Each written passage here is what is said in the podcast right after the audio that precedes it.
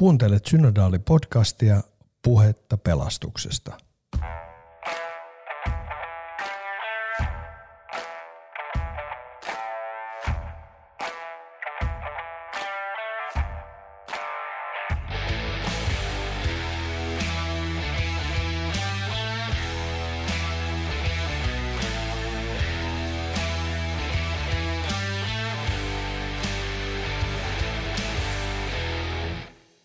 Tervetuloa Synodaali-podcastin pariin ja tänään puhutaan Synodaalikirjan artikkelista, jonka nimi on jo itsessään hyvin houkutteleva ja ajatuksia herättelevä, eli pelastus, hyvinvointi ja eriarvoisuus.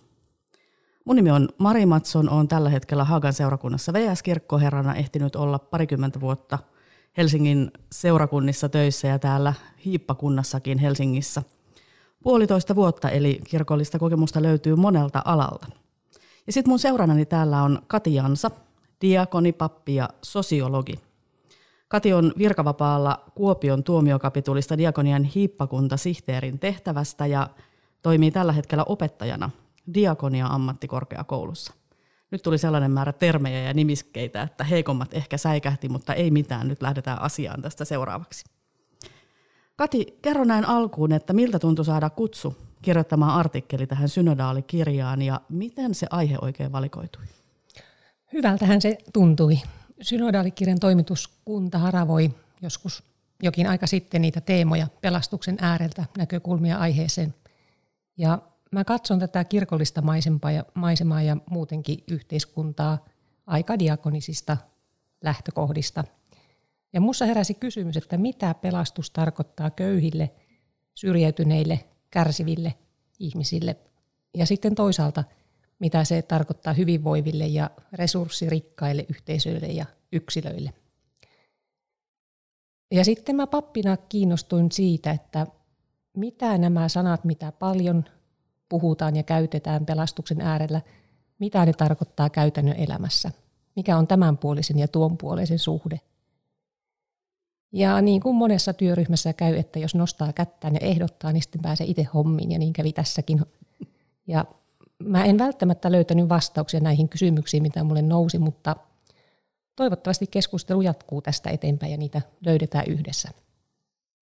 Yhtenä innoittajana mulla oli tämän teeman äärellä toi Oulun hiippakunnan strategia vuoteen 2026. Ja siinä sanotetaan musta tosi raikkaa tavalla sitä, mitä pelastus tässä ajassa parhaimmillaan voisi olla. Toi Oulun hiippakunnan strategia vinkistäsi, perehdyin siihen ja on siis aivan erinomainen monella tavalla kyllä niin kuin strategioiden joukossa. Siellä on ehkä yksi kielikysymys, mihin voidaan jossain kohtaa palata vähän tarkemmin, mutta mitä sä ajattelet, että toivoisit, että ihmiset havahtuu pohtimaan sun artikkelin äärellä? Ja mikä on ehkä sellainen täky, että tämän podcastin kuulijat tarttuisivat siihen synodaalikirjaan ja lähtisivät ihmettelemään, että mitä sieltä löytyy?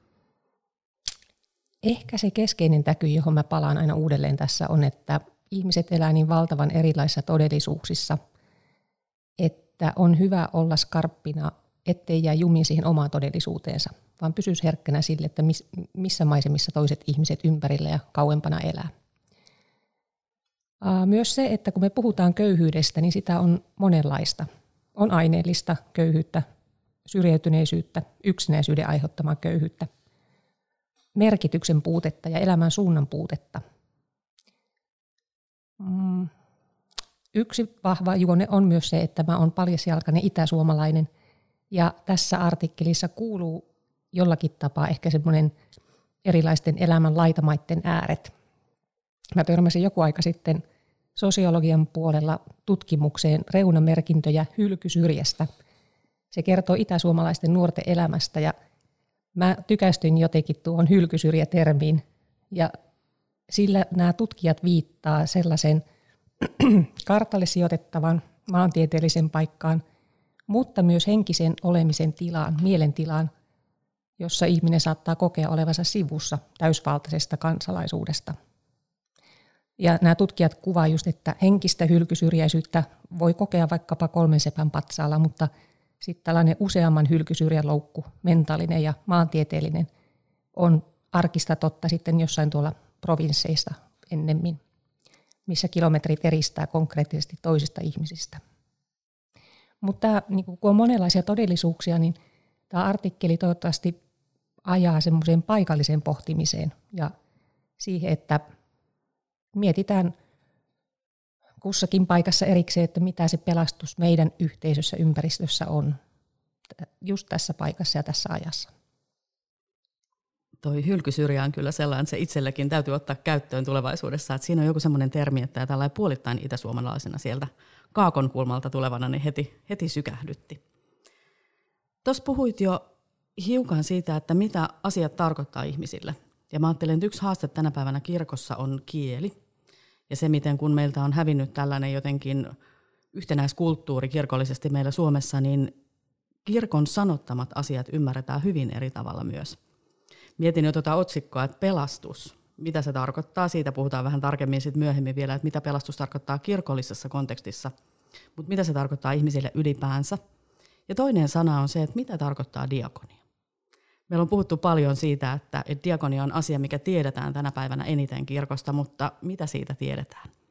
Siksipä kaivauduin evl.fi-sivuille, kun ajattelin, että kuka tahansa ihminen, kuka diakoniasta on kiinnostunut, niin sinne päätyy ensimmäisenä, jos googlettaa sanan diakonia. Ensin on Wikipedia ja sitten on EVL. Siellä määriteltiin diakonia niin, että diakonia on kristillisen uskoon ja rakkauteen perustuvaa palvelua kirkon elämässä nousee raamatusta, jossa Jeesus sanoi, ettei ihmisen poika tullut palveltavaksi, vaan palvelemaan. Ja tämä palvelu on se, mikä on osa, osa kirkon elämää ja yksi meidän perustuntomerkeistä. Se, mikä on myös mielenkiintoista ja mikä itse asiassa harvoin jotenkin arjessa aina tulee edes muistetuksi, on se, että diakoniatyö jaetaan kolmeen osaan. Se on luonteeltaan liturgista, karitatiivista ja yhteiskunnallista ja heti kaksi sanaa, mitkä on pakko selittää auki – Eli liturginen diakoniatyö, se on lähimmäisen palvelemista Jumalan palveluksen ja hengellisen elämän hoidon kautta. Karitatiivisessa työssä puolestaan siinä voi olla sielunhoitoa, kriisiapua, mielenterveystyötä, vammaistyötä, taloudellista avustamista, ruokapankkeja, kriminaali- ja päihdetyötä. Mä että tämä on sitä, mikä ehkä niin kuin eniten tiedetään, mutta yhdistetäänkö siihen sana karitatiivinen. Ja sitten on yhteiskunnallinen diakonia, kolmantena, eli hädän syiden selvittämistä ja sitten sellaista ihan selkeää yhteiskunnallista vaikuttamista näiden poistamiseksi. Mitä ajattelet, Kati, ostatko tämän EVL-määritelmän? Kyllä se hyvin on määritelty. Tuota, yhteiskunnallista diakonia kutsutaan joskus myös profeetalliseksi diakoniaksi, että kirkon tehtävä on toimia huutavan äänenä ja osoittaa epäkohtia, joihin on puututtava. Mutta tähän määritelmään tekee vielä, vielä mieli jonkinlainen erottelu tehdä diakonian ja diakoniatyön välille. Et diakonia on niin raamatusta kuin meidän kirkkojärjestyksestä nousevaa, jokaiselle kristitylle kuuluvaa tehtävää. Mutta sen rinnalla meillä on kuitenkin kirkossa erinomaisen laadukasta, ammatillisesti toteutettua ja arvostettua diakoniatyötä, niin kuin sanoit, että se on monelle semmoinen lippulaiva meidän kirkossa tällä hetkellä – Diakoniatyöntekijät kokee toisinaan, että he jäävät aika yksin työssään. Ja siksi minusta on tärkeää muistaa tuo diakonian jokaista velvoittava ajatus, että se ei ole vain ammattilaisten työtä, eikä diakonia voi ulkoistaa kenenkään toisten tehtäväksi. Kyllä. Jokainen meistä kirkossa on diakonia työntekijä. Jos ei vielä ole, niin olkoon tästä eteenpäin. Tehdään tässä jo näitä teesejä matkan varrella. Mutta hei, lähdetäänpä tarkemmin pureutumaan tuohon sun artikkeliin ja mä ajattelin, että tehdään se näiden kolmen diakonisen ulottuvuuden kautta. Ja aloitetaan, mennään käänteisessä järjestyksessä, eli aloitetaan tuosta yhteiskunnallisen diakonian näkökulmasta. Sä viittaat Kati sun artikkelissa Sitran megatrendit 2020 selvitykseen, jossa puhutaan nykyajasta postnormaalina aikana. Eli ollaan ylitetty normaali aika ja päädytty postnormaaliin. Ja siinä ajassa yllätykset, erilaiset jännitteet ja asioiden epäjatkuvuus yleistyy. Ja tämä on se, mitä me ollaan saatu nyt viimeisen parin vuoden aikana itse kukin kyllä hyvin konkreettisesti kokea. Se, se mikä on myös nähty, on se, että nämä kaikki synnyttää, synnyttää sellaisen jännitteisyyden, yksinkertaisuuden kaipuun ja monimutkaisuuden hyväksymisen välille. Miten asiat täytyy ottaa huomioon ja mitä niissä tehdään. Miten sä ajattelet, mikä on kirkon ja diakoniatyön tehtävä tässä ajassa ja näiden haasteiden keskellä? Miten niihin vastataan? Mä tulin tänne äsken junalla ja siellä huvituin, kun mua vastapäätä oli VR-mainos yhteisellä matkalla. Siinä oli kaunis tarina, joka muutettavat muuttaen voisi toimia vaikka seurakuntavaaliohjelmana tai mutta korostuksena kuitenkin, että me olemme yhteisellä matkalla ja me tarvitaan tällaisia yhteisiä tarinoita. Saanko Kati sen verran tässä keskeyttää, että rupesi naurattaa, kun tota, tsekkasin, tota, kun sanot tämän, niin muistelin, että Helsingin hippakunnan 50-vuotisjuhlassa on ollut juhlaslogani yhdessä eteenpäin. Ja mä ajattelin, että VR voi ottaa sen tai toisinpäin. Eikö? Nämä on, nämä on selvästi sukua toisille. Kyllä. Mutta tällaiset yhteiset tarinat ja ihmisiä yhdistävät suuret kertomukset on kuitenkin vähenemään päin postnormaalissa ajassa.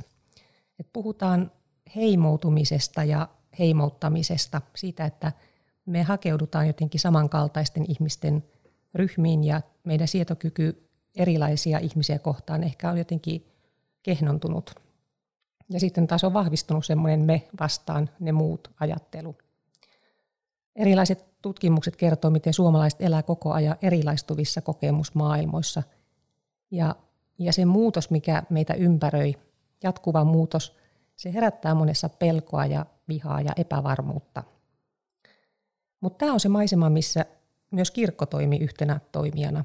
Ja meidän on kirkkona otettava kantaa, että miten me asemoidutaan näissä moninaisissa me vastaan ne kertomuksissa – ja mä ajattelin, että erilaisten kuplien keskellä se kirkon viesti voisi hyvinkin olla entistä vahvemmin tämä yhteisellä matkalla ja tämän tyyppinen, jossa keskitytään siihen, mikä meitä yhdistää, eikä niinkään siihen, että mitä kaikkia eroja meissä on.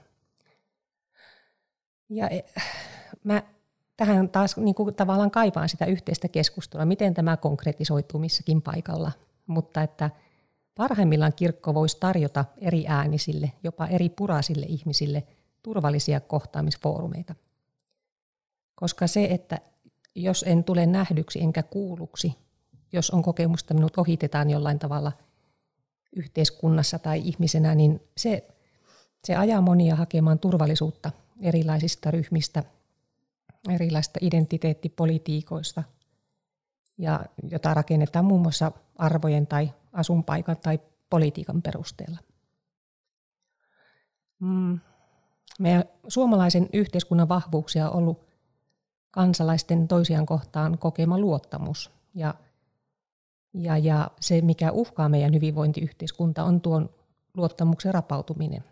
Ja siinä mä ajattelin, että meillä kirkkona on tämmöisenä valtakunnallisena toimijana niin valtavan paljon tekemistä sen ylläpitämisenä ja luottamuksen rakentajana – sillä jos naapuri näyttäytyy enemmän uhkana kuin mahdollisuutena, niin on sitä yhteistä hyvää tosi vaikeaa rakentaa. Mm.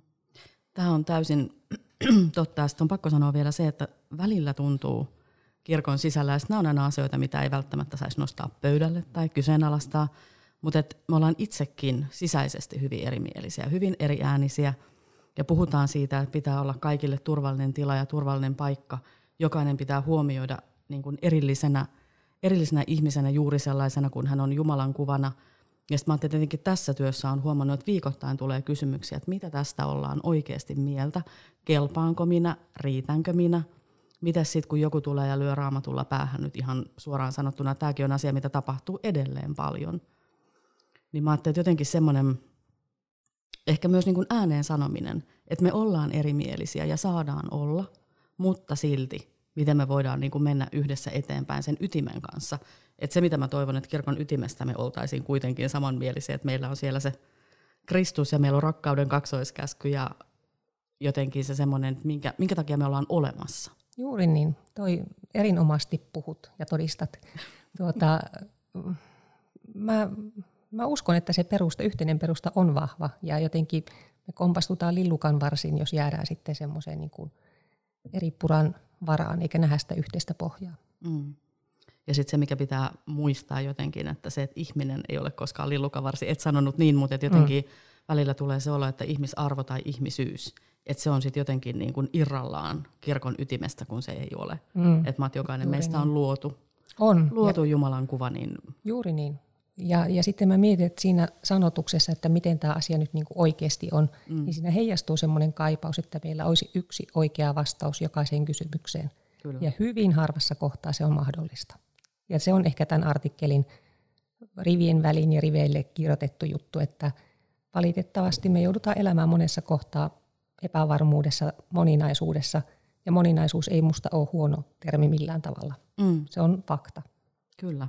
Ja mä ajattelin, että kirkossa voisi rohkeammin sit uskaltaa ehkä välillä sanoa se, mitä rippikoulussa joutuu aina monesti toteamaan, että en tiedä, mutta otetaanpa selvää. Että ne ei tule niinku apteekin hyllyltä ne vastaukset tai raamatun sivuilta suoraan, vaan että keskusteltaisiin etsittäisiin yhdessä. Ja sitten tämä perinteinen haastattelijalle, vasta, haastattelijalle vastaaminen, että hyvä kysymys, mitä sinä itse ajattelet tästä?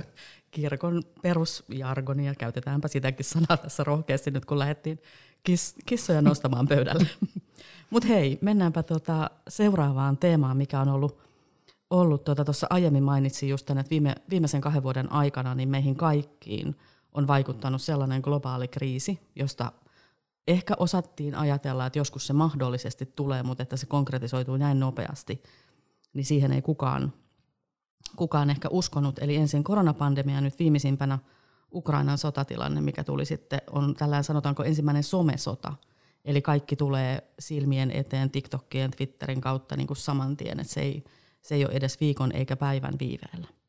Miten sä ajattelet, millaisia vaikutuksia näillä kriiseillä on ollut diakoniatyön ihan sinne arkeen? Diakoniatyössä korona-aika on tosiaan näkynyt ja yhteydenotot ovat lisääntyneet. Ja toi epidemia on vaikuttanut pahimmin jo niihin ihmisiin, jotka on ennestään jo haavoittuvassa asemassa. Erityisesti psyykkisen hyvinvoinnin osalta, mm, etenkin matalatulosten perheiden, lasten ja nuorten kohdalla näkyy monin tavoin. Mutta ei pelkästään tämä, nämä ryhmät, vaan niin kuin globaalisti on jo tutkimuksia, että kaikissa ihmisryhmissä masennus ja ahdistus on lisääntynyt. Mm. Mä ajattelen, että se epidemian läpikäyminen ja jälkihoito haastaa koko kirkkoa, koko yhteiskuntaa ja kirkkoa sen osana, ei pelkästään diakoniatyötä. Mutta tuota, tässäkin ehkä tullaan siihen, että me eletään yhteiskunnassa, jossa hyvä osaiset ei välttämättä tunne vähän osasten arkea. Ja meille kirkkona tämä huomio on minusta elintärkeä, sillä meidänkin päättävissä asemissa, päättävissä tehtävissä toimii meitä suhteellisen hyvinvoivia ihmisiä lähinnä. Kyllä.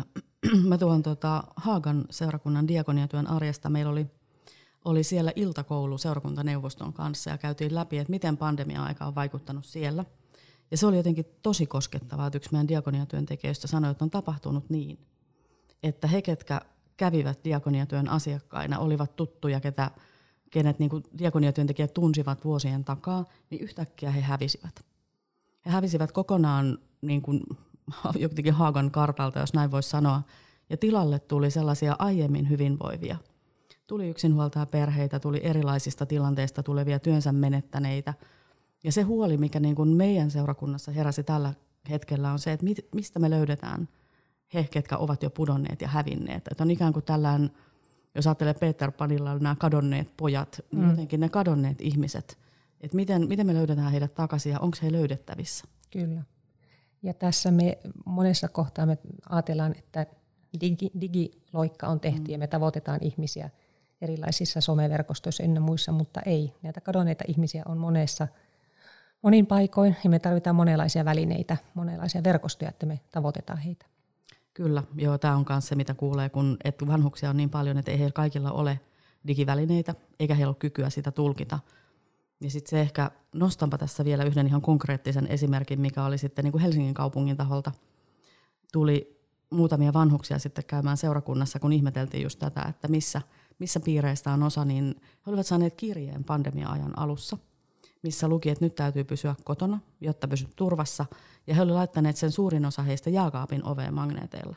Mutta ikinä ei ole tullut toista kirjettä, missä sanotaan, että nyt on hyvä hetki lähteä Aivan. ulos.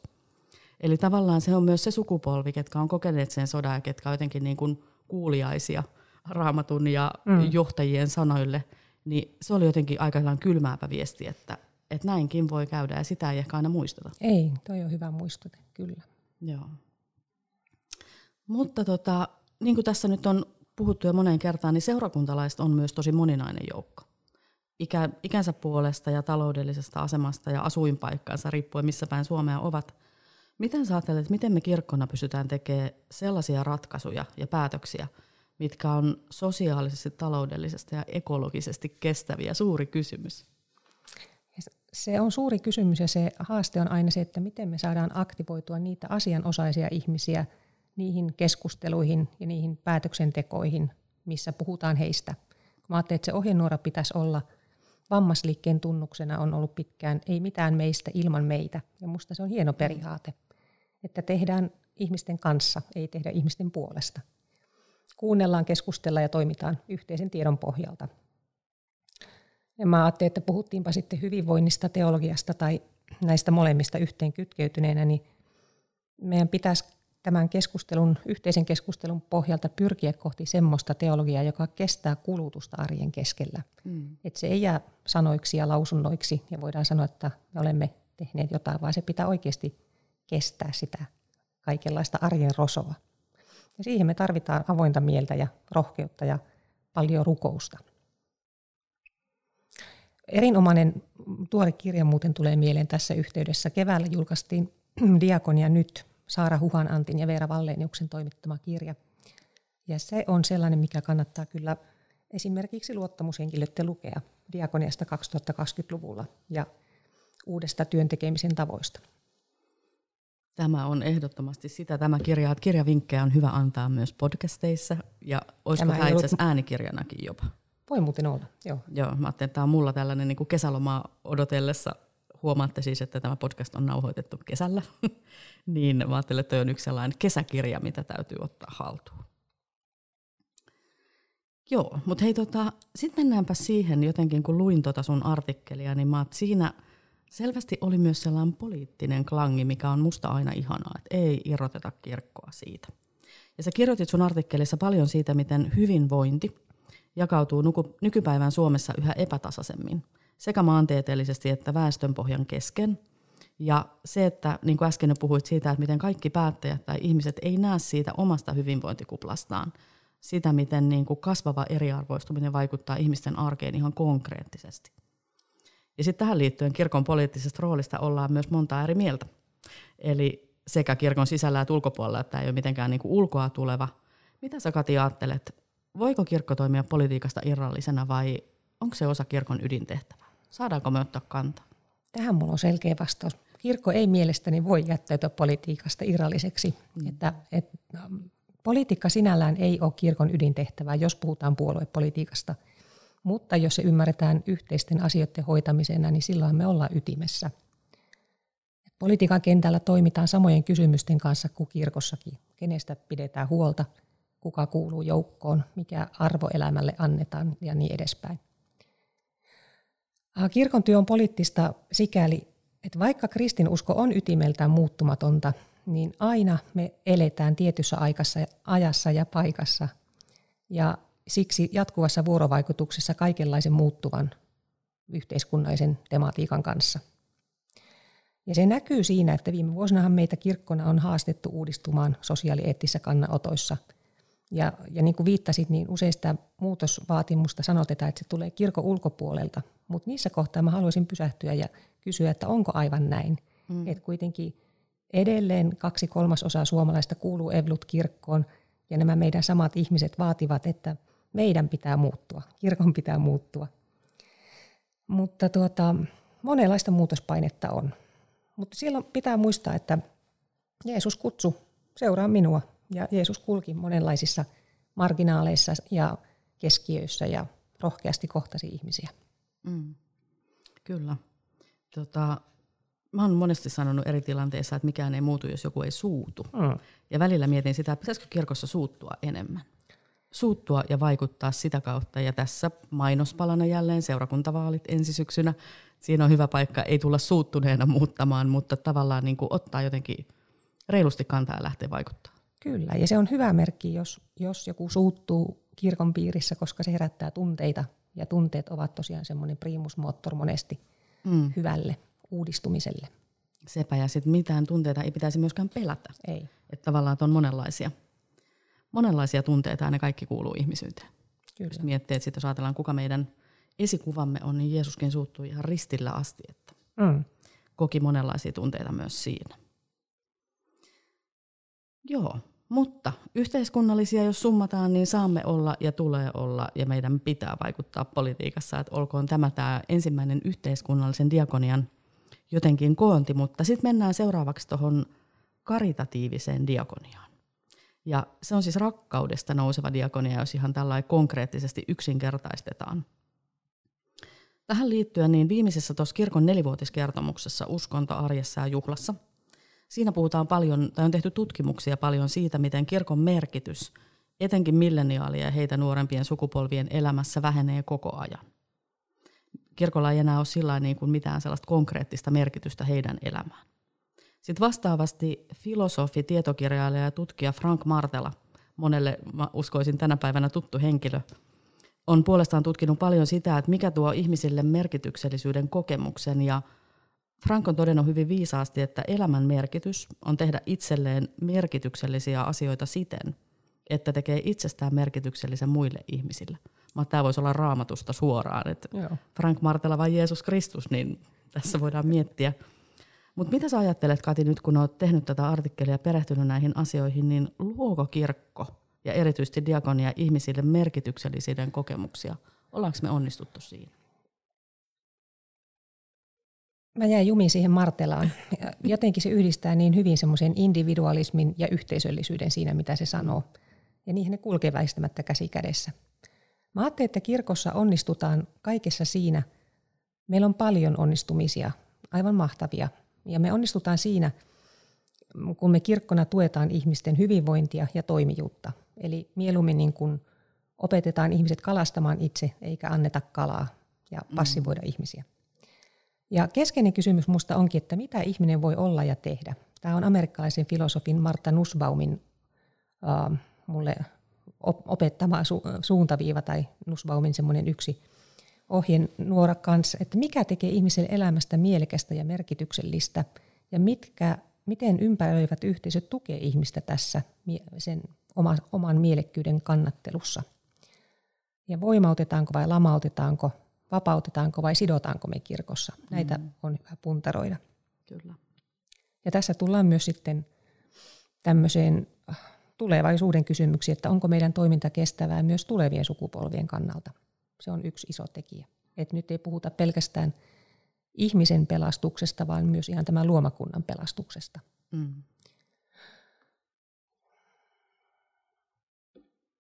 Kyllä, ja mä ajattelin, että tuossa on myös se, että nyt jos katsoo tänä päivänä karttoja, miten ne niin kuin hehkuu, ei enää tulen punaisena, vaan jo mustana, mustana pahimmoillaan tuolla Euroopassa, niin sitä mä ajattelen, että se on semmoinen iso, iso kysymys.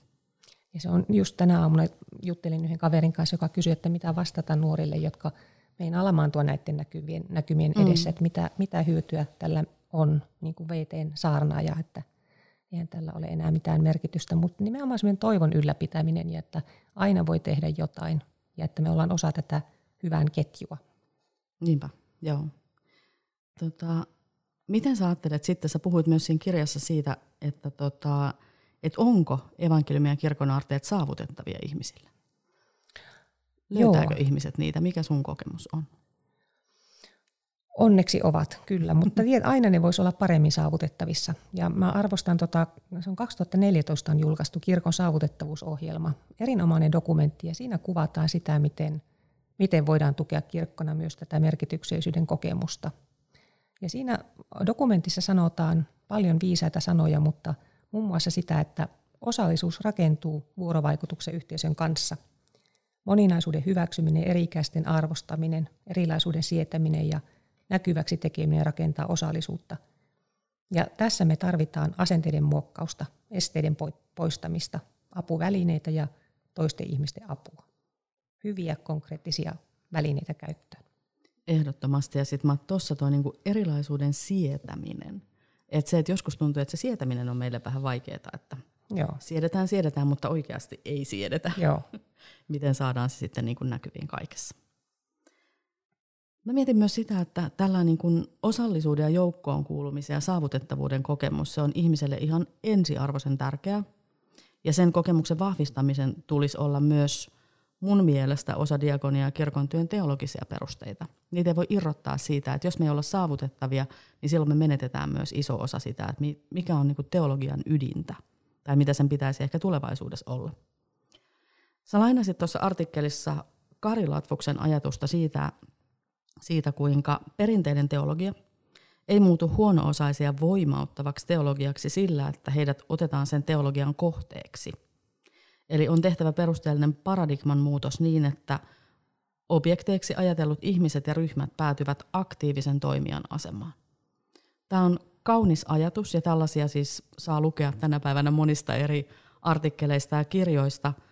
Mutta miten sä Kati ajattelet, mikä olisi sellaista, että miten se perinteinen Jumala-puhe, sen sijaan, että meillä on vaan tätä God talkia, puhutaan ja puhutaan ja puhutaan sanan kirkossa, miten se muutetaan God walkiksi, jolloin me lähdetään yhdessä kaikki omalta paikaltamme liikkeelle Jumalan kanssa?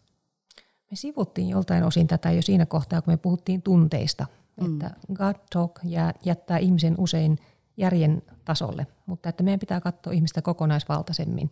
Me ollaan kehollisia ja tuntevia ja eläviä ja suuttuvia ja mitä kaikkea me ollaankaan. mutta, mutta sitten tällaisen kestävän teologian tekemisessä keskiössä on kysymys siitä kanssa, että kuka tekee teologiaa, kenen mm. tarpeista tehdään ja kenen ääntä se teologia edustaa. Ja kun se nousee asianosaisten ihmisten kokemuksista ja elämästä, niin silloin se on aitoa ja rosoista ja puhuttelevaa monelle. Mm. Ja, ja se oli jollakin tavalla kauhean dynaamista. Että harva asia on semmoinen monoliittinen pysyvä. Mm. Että se on enemmän semmoisessa tulemisen tilassa kuin olemisen tilassa. Ja, ja siinä tulee jotenkin esille, että sellaisessa teologiassa se Jumalan kansa edelleen tosiaan vaeltaa. Mm, kyllä. Mun on pakko sanoa noihin tunteisiin vielä. Siis huomaa, että nyt korona-aikana, kun on ollut kouluttamassa ja tehnyt työtä, työtä paljon seurakunnan työntekijöiden kanssa, niin mulle on noussut jostakin syystä hurjan tärkeäksi tällaisen tota, amerikkalaisen kirjailijan ja jotenkin eriarvoisuutta vastaan taistelee Maya Angeloun yksi pieni lause, missä hän sanoi, että ihmiset unohtaa sen, mitä sä sanot, ihmiset unohtaa sen, mitä sä teet, mutta he ei koskaan unohda sitä, miltä sä saat heidät tuntemaan. Juuri niin. Ja mä, että siinä on joku ihan hurjan syvä viisaus. Et toki ne sanat ja teotkin jää mieleen, mutta loppujen lopuksi on se, että miltä sun sydän, sydän sykkii toisen läheisyydessä tai onko siinä hyvä olla. Ja tämä on minusta keskeinen kysymys siinä, kun me katsotaan meidän jäsentilastoja, me puhutaan saavutettavuudesta mm. ja muusta, niin tästä siinä on kysymys. Kyllä, nimenomaan. Mutta mä ajattelen, että Joo. kirkon tehtävä on ja pysyy. Se on varsinkin mm. tällaisena murrosaikana niin toivoa toivottomuuden keskelle – meillä on hyvä syy julistaa toivoa. Se ei ole haihattelua ja toivoskelua. Niinpä, ei ole vain taivastoivoa, vaan se on toivoa myös maan päälle. Mutta sitten tota, onko kirkolla mahdollisuus olla tällaisten niin kun, ihmisten elämän todellisuuksien eriyttämisen vastustaja? Pystytäänkö me jotenkin olla siinä sellaisena vastavoimana? Kyllä mä luotan siihen, että me pystytään. Mutta meidän pitää puhua jotenkin kauhean varovaisin äänin sävyin, että – Nykyajan ihminen harvoin haluaa kuulla omasta elämästään ylhäältä tai ulkopuolelta jyrkkiä totuuksia. Mm. Ennemminkin kaivataan keskustelukumppania ja sparraajaa ja peiliä ynnä muuta. Et meillä on halu elää omaa elämäämme ja totta kai ottaa vastaan hyviä neuvoja, mutta että sellainen, se mua vähän huolettaa, että jollakin tavalla kirkolla on perinne määritellä, mikä on normaalia, mikä ei, mm. mikä on ymmärrettävää. Me ollaan tämmöinen arvoyhteisö. Mutta mitä tiukemmalle me vedetään semmoiset hyvän elämän ja normaalin elämän rajat, sitä enemmän me suljetaan ulkopuolelle ihmisiä. Et sen kanssa mä haluaisin olla varovainen. Kyllä. Liika rajoittaminen siinä kohtaa, että, niin kun, että sitten se saattaa myös monen, monesti jotenkin ruokkia sellaista rajattomuutta. Kyllä. Ja siitä Joo. tulee sitten taas ristiriitoja keskenään. Mut kyllä mä luotan, että sellaisen kunnioittavan dialogin tie. Se on mm. kauhean vaivalloinen mutta, ja hidas, mutta se on hyvä tie. Kyllä, ja siihen täytyy mennä ehdottomasti. Sitten meillä on vielä, Kati, toi kolmas diakoninen osa-alue, ja mä ajattelen, että siitä dialogin tieltä on hyvä siirtyä diakonian kolmannelle tielle, eli liturgiseen diakoniaan. Ja tämä oli siis, alun, alun saattaa jo unohtaa, niin palautetaanpa mieleen, eli se oli se Jumalan palveluksesta ja hengellisen elämän hoidosta nousevaa diakoniaa. Diakonia, joka lähtee alttarilta maailmaan, yhteisestä ehtoollispöydästä ihmisten arkeen, sellaisen armon ja toivon viestin kanssa, mistä äskenkin puhuttiin, jota kukaan muu maa- tässä maailmassa itse asiassa ei tarjoa. Se meidän pitäisi aina muistaa. Mulle itselle yksi merkityksellinen toivo ja armon viesti oli viime syksyn marraskuun kirkolliskokouksessa oli vieraana Luterilaisen maailmanliiton entinen pääsihteeri Martin Junge – Ja hän piti puheen, jota lukemattomat kirkon työntekijät siteerasivat sen seuraavien kuukausien aikana. Ja oli jotenkin ilo löytää sun artikkelista myös Jungen lainaus, koska hän on ollut mulle, mulle muistellaan niin kuin iso inspiraatio. Tämän mä haluan jotenkin lukea kokonaan tähän kohtaan. Eli Junge puhui siitä, miten kirkon paikka on rikkonaisuudessa.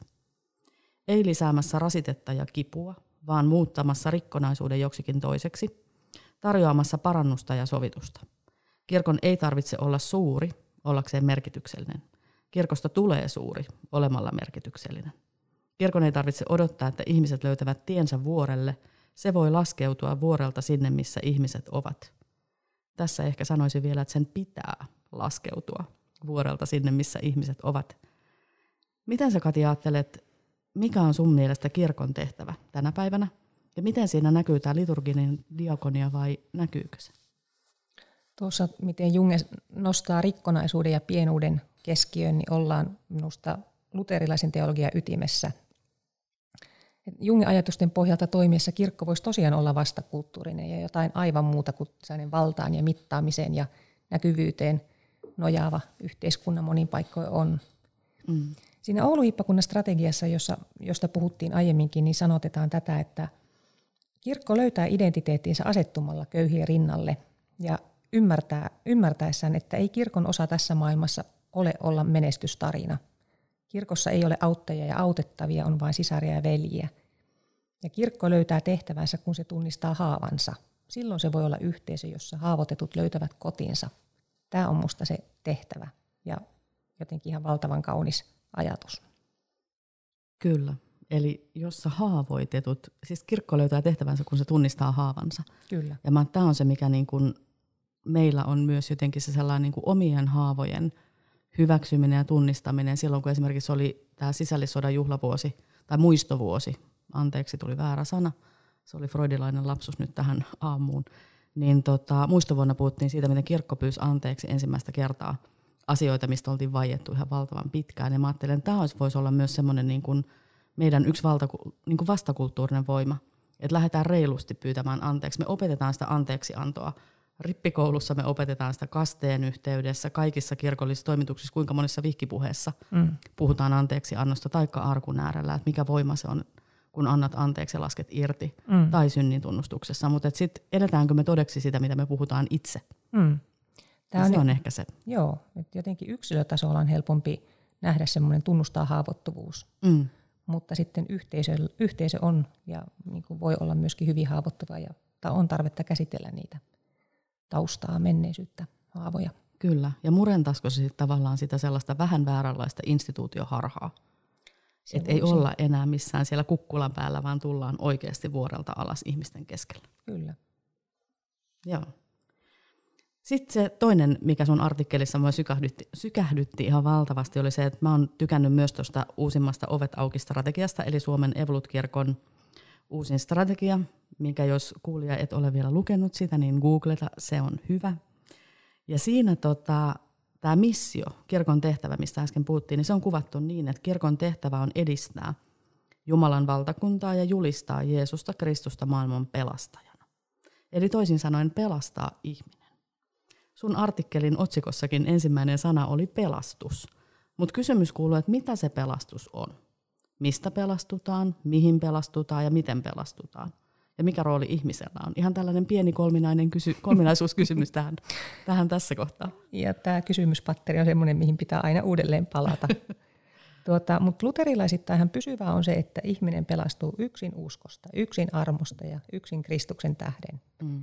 Tämä rippikoulussa opittu on selvä, selvästi sanoitettu, siihen on helppo yhtyä, eikä se kaipaa korjausta, mutta se kaipaa konkretisointia. Mm.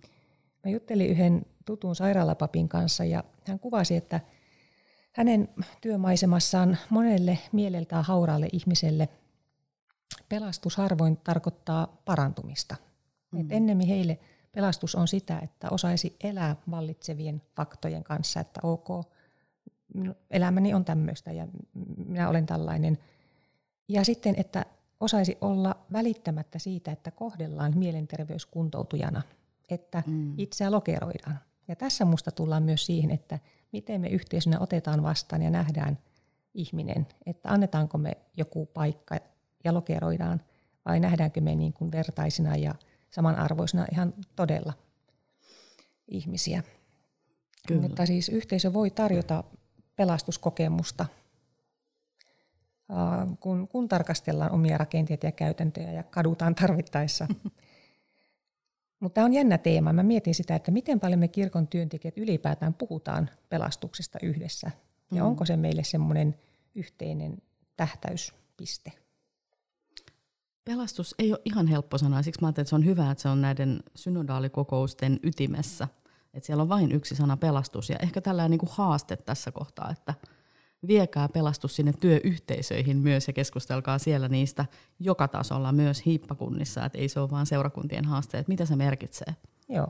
Et joskus tuntuu, että sille teologiselle keskustelulle, keskustelulle on ehkä vähän liiankin vähän aikaa. Joo. Et työ vie mennessään, mikä on sekin hyvä, ihan loistava, että työ ja ihmiset vie, mutta miksi me oikeasti ollaan olemassa ja mikä Joo. se pelastus on? Iso kysymys. Ja työyhteisössäkin se haaste, että teologiseen keskusteluun osallistetaan kaikki muutkin kuin papit. Nimenomaan, kyllä. Et se olisi tosi mielenkiintoinen teema eri kanteilta tulla yhteen. Joo, samalla tavalla kuin sä puhuit aiemmin, että diakonia on niin kuin osa kaikkea kirkon työtä, niin miten, de, miten voisi teologiakin olla osa mm. kaikkien kirkon työntekijöiden työtä, että ei tarvitse niin pelätä sitä, että en osaa riittävästi teologisesti, että toisaalta se teologia lähtee myös isosti arjesta ja siitä kontekstista, missä eletään. Tästä voisi puhua toiset, toisen tunnin, mutta pysytään nyt kuitenkin tässä, tässä teemassa. Tota, mä haluan Kati haastaa sinua vielä sellaisella, että jos mennään niin kuin tiukan diakoninen näky otetaan tähän pelastuskysymykseen, niin mitä sä ajattelet sen liturgisen diakonian merkityksestä ihmisen pelastukselle?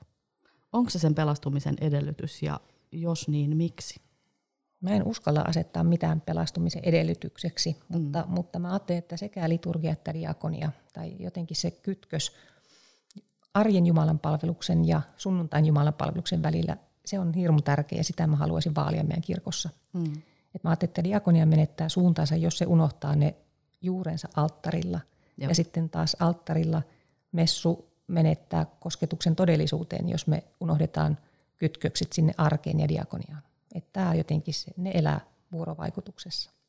Joo. Mä ajattelin messun, messun niin dialogit dia, diakonian kanssa ja sitten niin esirukous ja sana ja sakramentit, että se kaikki, että siinä on jotakin niin kuin sellaista, että mulle messu on oikeastaan kaiken elämän keskiössä. Mm että mitä tekee kirkon työtä, niin se kaikki lähtee ajatuksellisesti siitä, että me syödään yhdessä.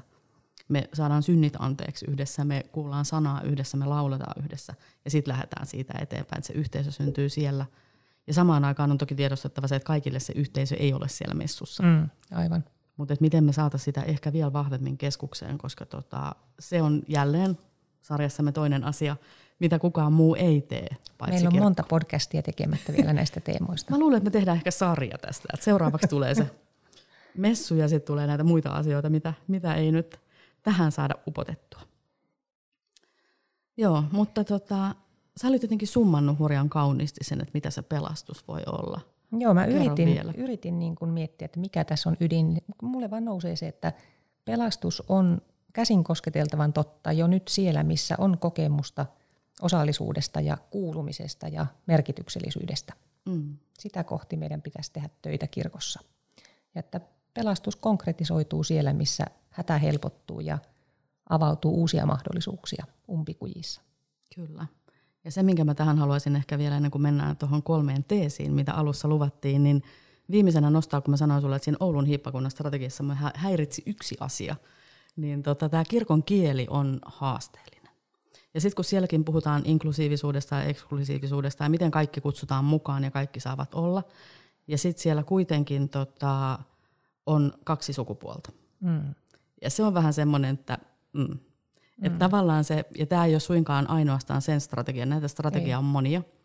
Ja se, että miten me niin kuin aina ja kaikkialla muistettaisiin tämä, että luetutetaan esimerkiksi muutamalla ulkopuolisella meidän strategiat, että katsotaan miltä se näyttää – ja miten me sitten oltaisiin niinku rohkeasti sen takana, mitä me koko ajan opetetaan, että se näkyisi myös strategiassa ja se näkyisi käytännön teoissa. Tämä on sitä saavutettavuutta. Mm. Joo, hyvä Koska heti jos sä luet sieltä sen, niin mullakin oli vähän aikaa silleen, että oh, oh tiedänpä muutaman, kenelle tämä olisi jo se, että okei, nyt tämä ei ole mulle saavutettava eikä tämä ole turvallinen. Joo. Et en halua besservisseroida, itsekin sortuu tuohon monesti. Väistämättä on mustia kohtia, mutta sitä varten pitää tosiaan lukea useammilla silmillä. Ja, Sepä se. Monesti sokeutuu.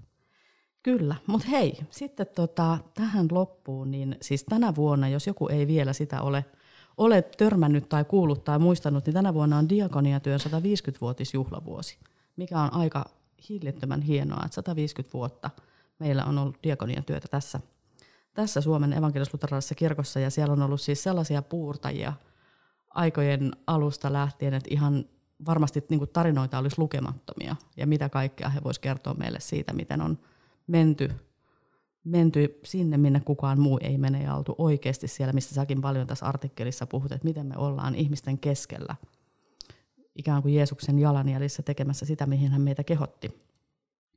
Ja tähän liittyen mä haastoin Kati meitä molempia luomaan yhdessä kolme diakonian teesiä tälle juhlavuodelle. Eli ajatus oli se, että molemmat luo, valmisteltiin ennakkoon yksi teesi ja sitten kolmas luodaan tässä vielä yhdessä lennosta, koska olemme siinä hyvin kykeneviä – mutta aloitetaan Kati sun teesistä. Kerro, mikä on sun diakonian juhlavuoden teesi?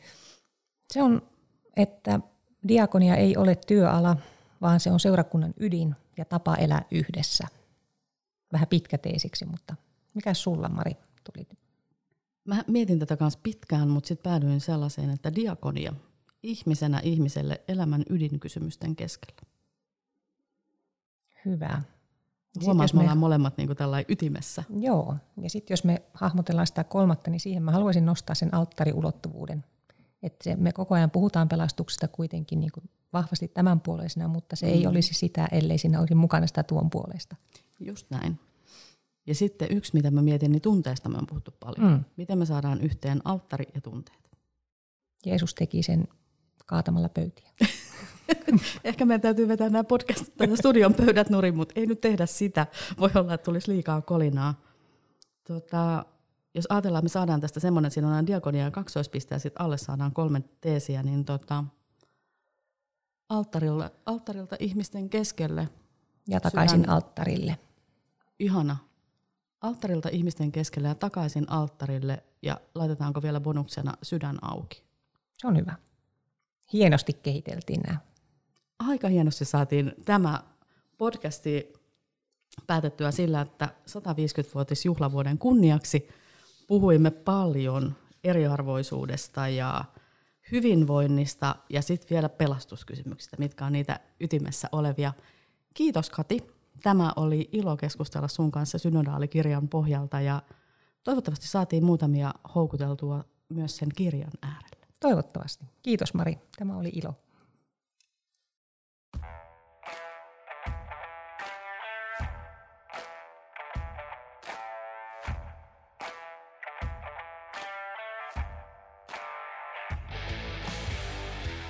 Tämän podcastin ovat tuottaneet Satu Huttunen ja Pietu Korpelainen.